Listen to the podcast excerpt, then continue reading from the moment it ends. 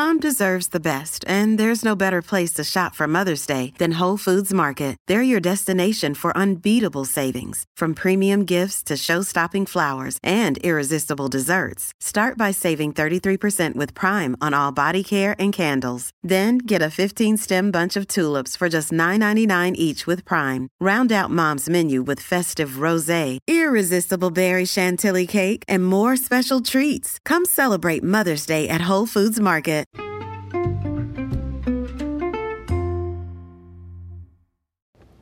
Hi, everybody, and welcome to the Dr. Psych Mom Show. Today, I had a reader request from my Facebook group, um, which you should all be part of. So, you get to interact with me more and request what you want to hear about and um, they wanted something on scarcity mindset, which means when you think that there's never enough of everything, so you act really competitive in order to get the limited resources that are around. And I'll talk about how that manifests in relationships and in every which way as soon as I tell you to subscribe because I have a lot of subscriber only episodes that are coming out that are great. I must be by 70 around there now. Um, and um, the most recent was about how sometimes when stay at home moms are depressed, going back to work can be helpful with that. Um, and loads of other ones, including the famous, infamous oral sex on women. So please do subscribe so that you do not uh, miss the boat on learning so much more about yourself and your partner and your family, etc.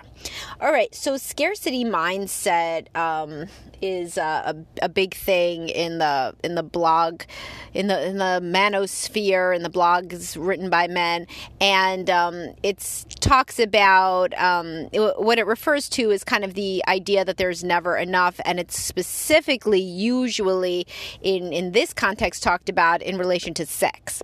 So when a man doesn't feel like there are enough women that he will get one or enough sex on offer that he can have sex, then he acts in you know, kind of uh, unhelpful ways, uh, which he thinks are helpful and adaptive in order to get the sex, but or the women, but um, usually end up not working out and making him feel uh, really insecure, etc. So, what's an example in case you've never heard of this?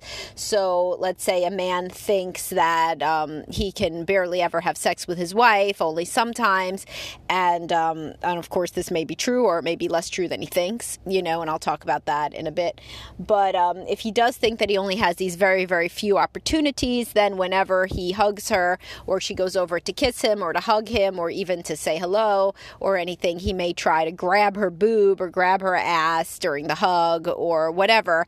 And basically, it's a huge turnoff and makes her feel really like, um, you know, like she can never be close without it turning into sex. Of course, it never really does turn into sex. So then guys are like, why does she always think that? But like, you still don't like having your boobs grabbed. I mean, I don't really think men can understand that because they would love to have their penises grabbed. But I'll tell you, I'm a woman. Women don't like this. You know, if, if you're with a woman who really does like this, you're either 25, in which case, thank you for listening. You're a new demographic, or um, she's lying, or you have a unicorn and should send her like 5,000 roses right now.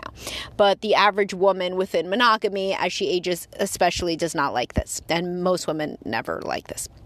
So, um, so here, so that's an example of how somebody with scarcity mindset who says, "I have to, I have to grab on, literally, to this opportunity because it's going to pass me by," um, ends up making it less likely, in fact, that he will ever have the opportunity again because she's going to stop hugging him in addition to stop having sex with him. Um, and there are um, ways that most men in couples counseling learn that you actually can have more sex. They involve being nicer, being more vulnerable, being more open, being more uh, assertive and direct. I mean, you know, lots of ways that I talk about, which I can. Um, which I could talk about in context of it being the opposite of how guys act with scarcity mindset, which I'll get to.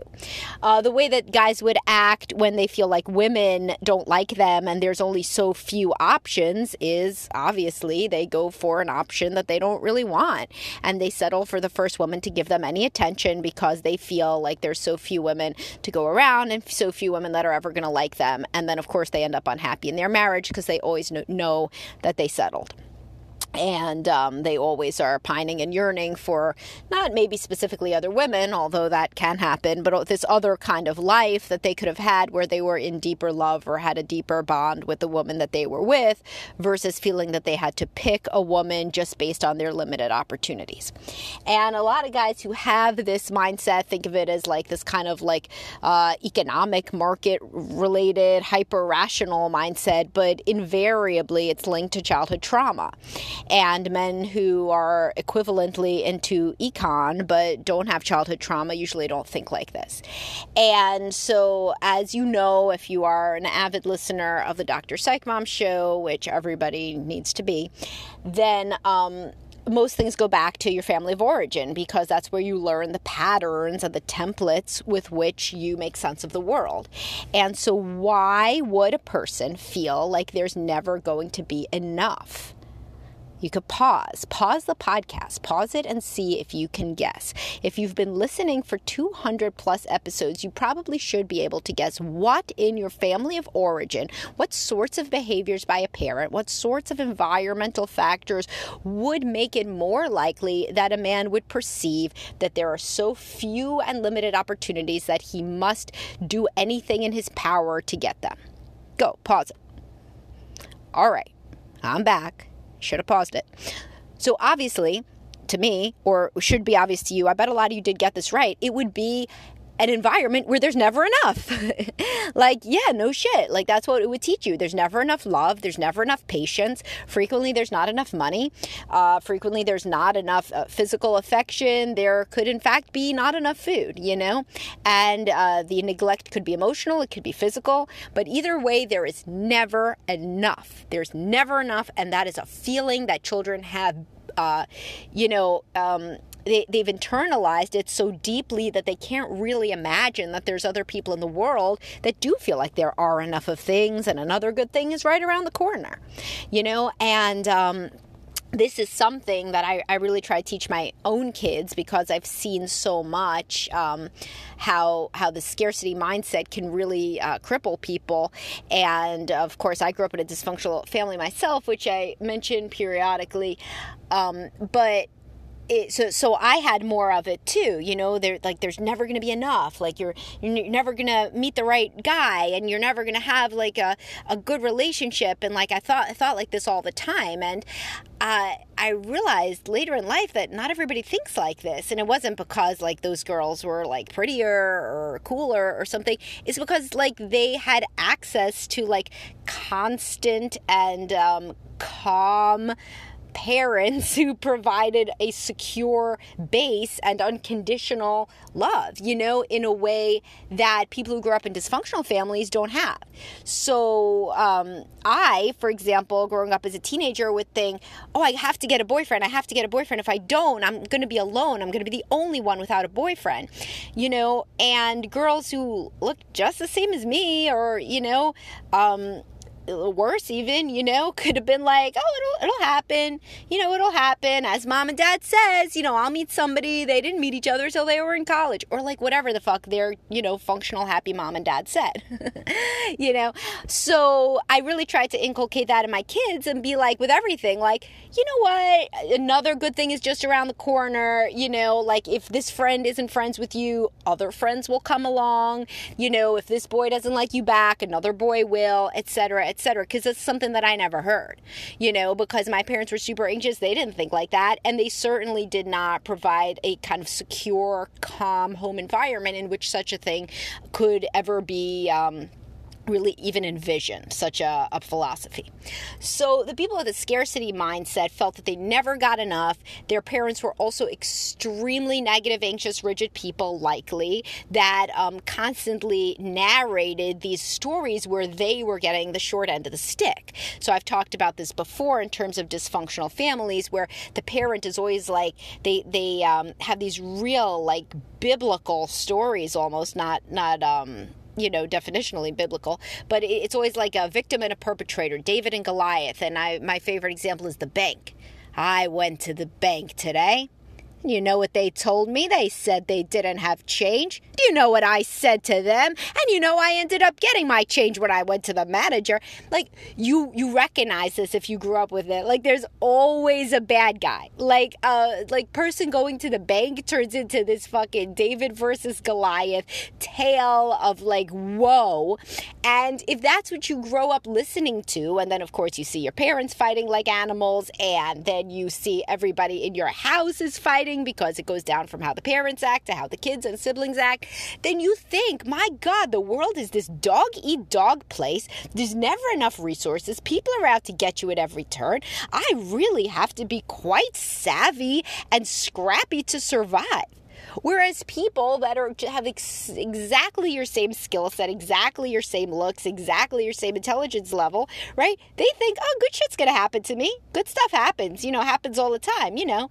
So I don't have this opportunity, I'll get another one. That girl didn't like me. Oh well, you know, another one will. And while um, another thing that's very interesting is, of course, who do you think writes all the rock songs?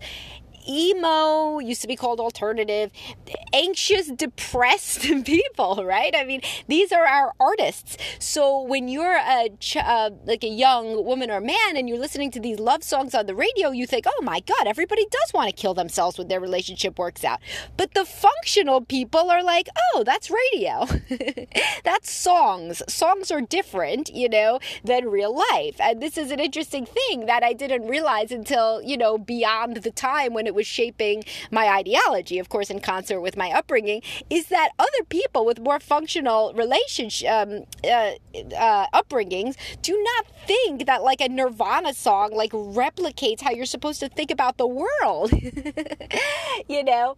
And so um, when you're a teenager and you're developing your theories about the world and your your hormones are turning on, and then you're hearing these songs and your parents are acting like lunatics, yeah, everything seems very fraught, you know? And so within that context, one rejection can feel extraordinarily overwhelming and overly personal and like you'll never get over it and you need to figure out an entire different way of being so that that never happens again.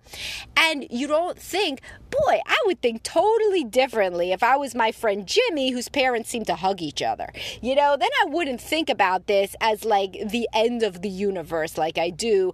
Uh, this girl didn't want to go to prom with me, or what have you. So, anyhow, so when people move into adulthood with their scarcity mindset, scarcity mindset, sorry, they also do this with jobs where they're always seeing, like, I, I just did a podcast on toxic workplaces. You know, these are the people who see toxicity everywhere and people are out to get them and they got to be, you know, valiant and scrappy to impress the boss. So just like all this crazy dramatic shit that, like, is a function of your lens through which you view the world, which was it internalized at a very young age by exactly what you observed around you. It isn't reality, you know? And then, of course, unfailingly, if you think this way about the world that everything is negative and nobody really will ever love you and you have to fight your hardest to get your tiny little scrap of the pie, then who do you end up marrying? somebody who doesn't really like you that much. That's confirmation bias. So somebody who is not deeply in love with you, therefore does not sacrifice much for you and is kind of selfish. And, you know, probably, honestly, you didn't like them much either because you felt that you had to settle. And so you settled. They probably settled. Like goes to like, as I always talk about, assortative mating. Insecure attachment goes to insecure attachment. And so you end up in a bad marriage, which replicates more than you'd like to think of your parents. And then you, you conclude, well, look, happened to my parents, happened in my marriage, and now I, I see truly that the world is a shithole. No, no. All it means is that you did not really work on truly objectively understanding that you are co creating currently a similar environment to the one that you grew up in because you have no alternate template and have not done enough work to understand all of the assumptions and all of the expectations that you have due to the way that you were raised. So, in these situations, for example, a man will um, assume that his wife is um, not really going to be that kind to him. So he will act in defensive and self protective ways. It may be sarcastic, maybe cold, something like that, which then, of course, ensures that she won't be very nice and open with him because he's not being very nice and open. She will not be vulnerable because he's not being vulnerable. And on her end, it's likely the exact same story.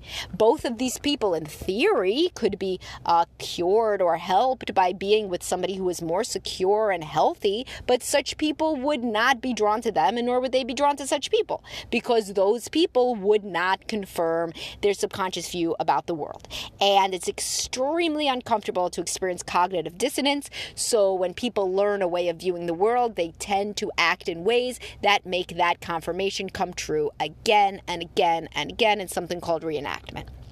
So, if you are somebody who has this kind of competitive, defensive, uh, kind of um, scrappy, survivalist perspective on relationships that, that you may tell yourself is is rational, or I mean, you know, obviously even economics aren't rational. I mean, we are we are not rational actors. You know, the markets are not rational.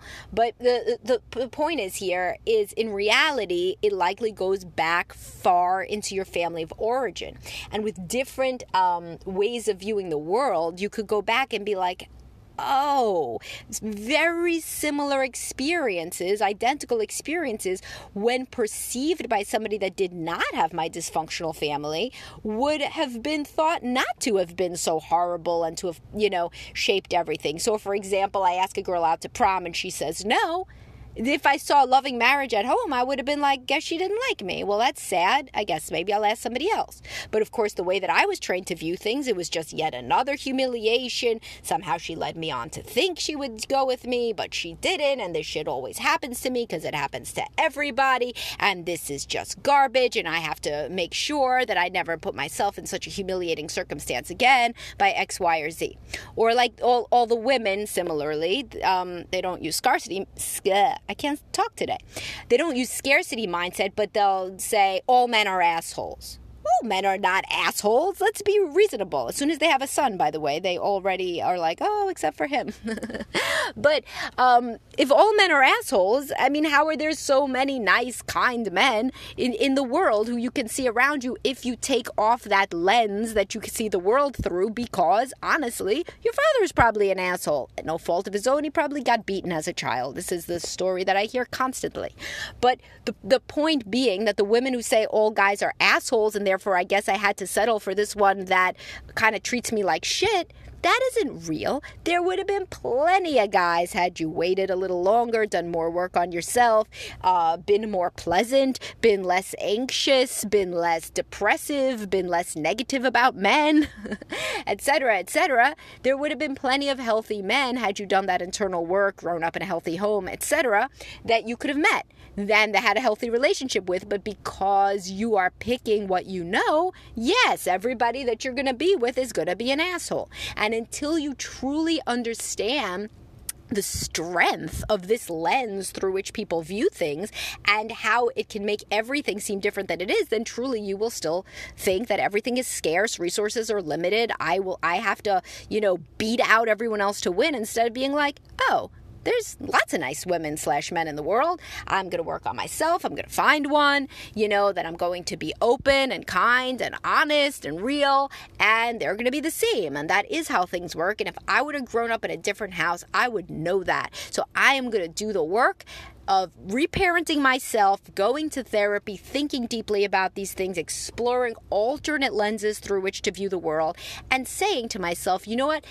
If I grew up in a different house, I didn't, but if I did, I would know to say to myself, things work out, you'll be okay, she's probably having a bad day, it's not you, etc., etc. So I'm to have to learn that stuff like a whole second language, and that's not fair, but then again, you know, it, it is certainly better than sitting around saying it's not fair, would be to learn different and more adaptive viewpoints, which therapists can help you with. That's one of the big things therapists can help you with is what is normal? What is a healthy way to respond to this situation? If I feel humiliated in the context of a, of a childhood that was constantly humiliating, should I feel humiliated? Would other people feel humiliated? Or is this a leftover from my upbringing?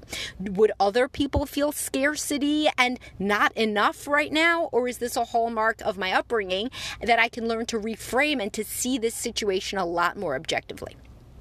So, anyway, hope this was useful about scarcity mindset, but it obviously delved into the larger idea of that how we are raised shapes us in, in myriad ways that we don't even really understand until we start the deep work of trying to parse it out and seeing at any moment everything that you think is colored by how you were raised. If you were raised in an anxious home, if you were raised in a depressed home, if you were raised in a chaotic, volatile home with substance abusers, oh, in an unpredictable home, in an angry home, this is always going to influence the lens through which you view the world unless you specifically try to do the deep work of removing this lens, looking at it for what it is, understanding the root causes of it, and trying on alternate viewpoints until you get to ones which actually help you in the world instead of making you feel alone and angry and um, like like a victim. All right, talk to y'all soon. Hope this was useful. Please do subscribe. Follow me on TikTok. bye bye.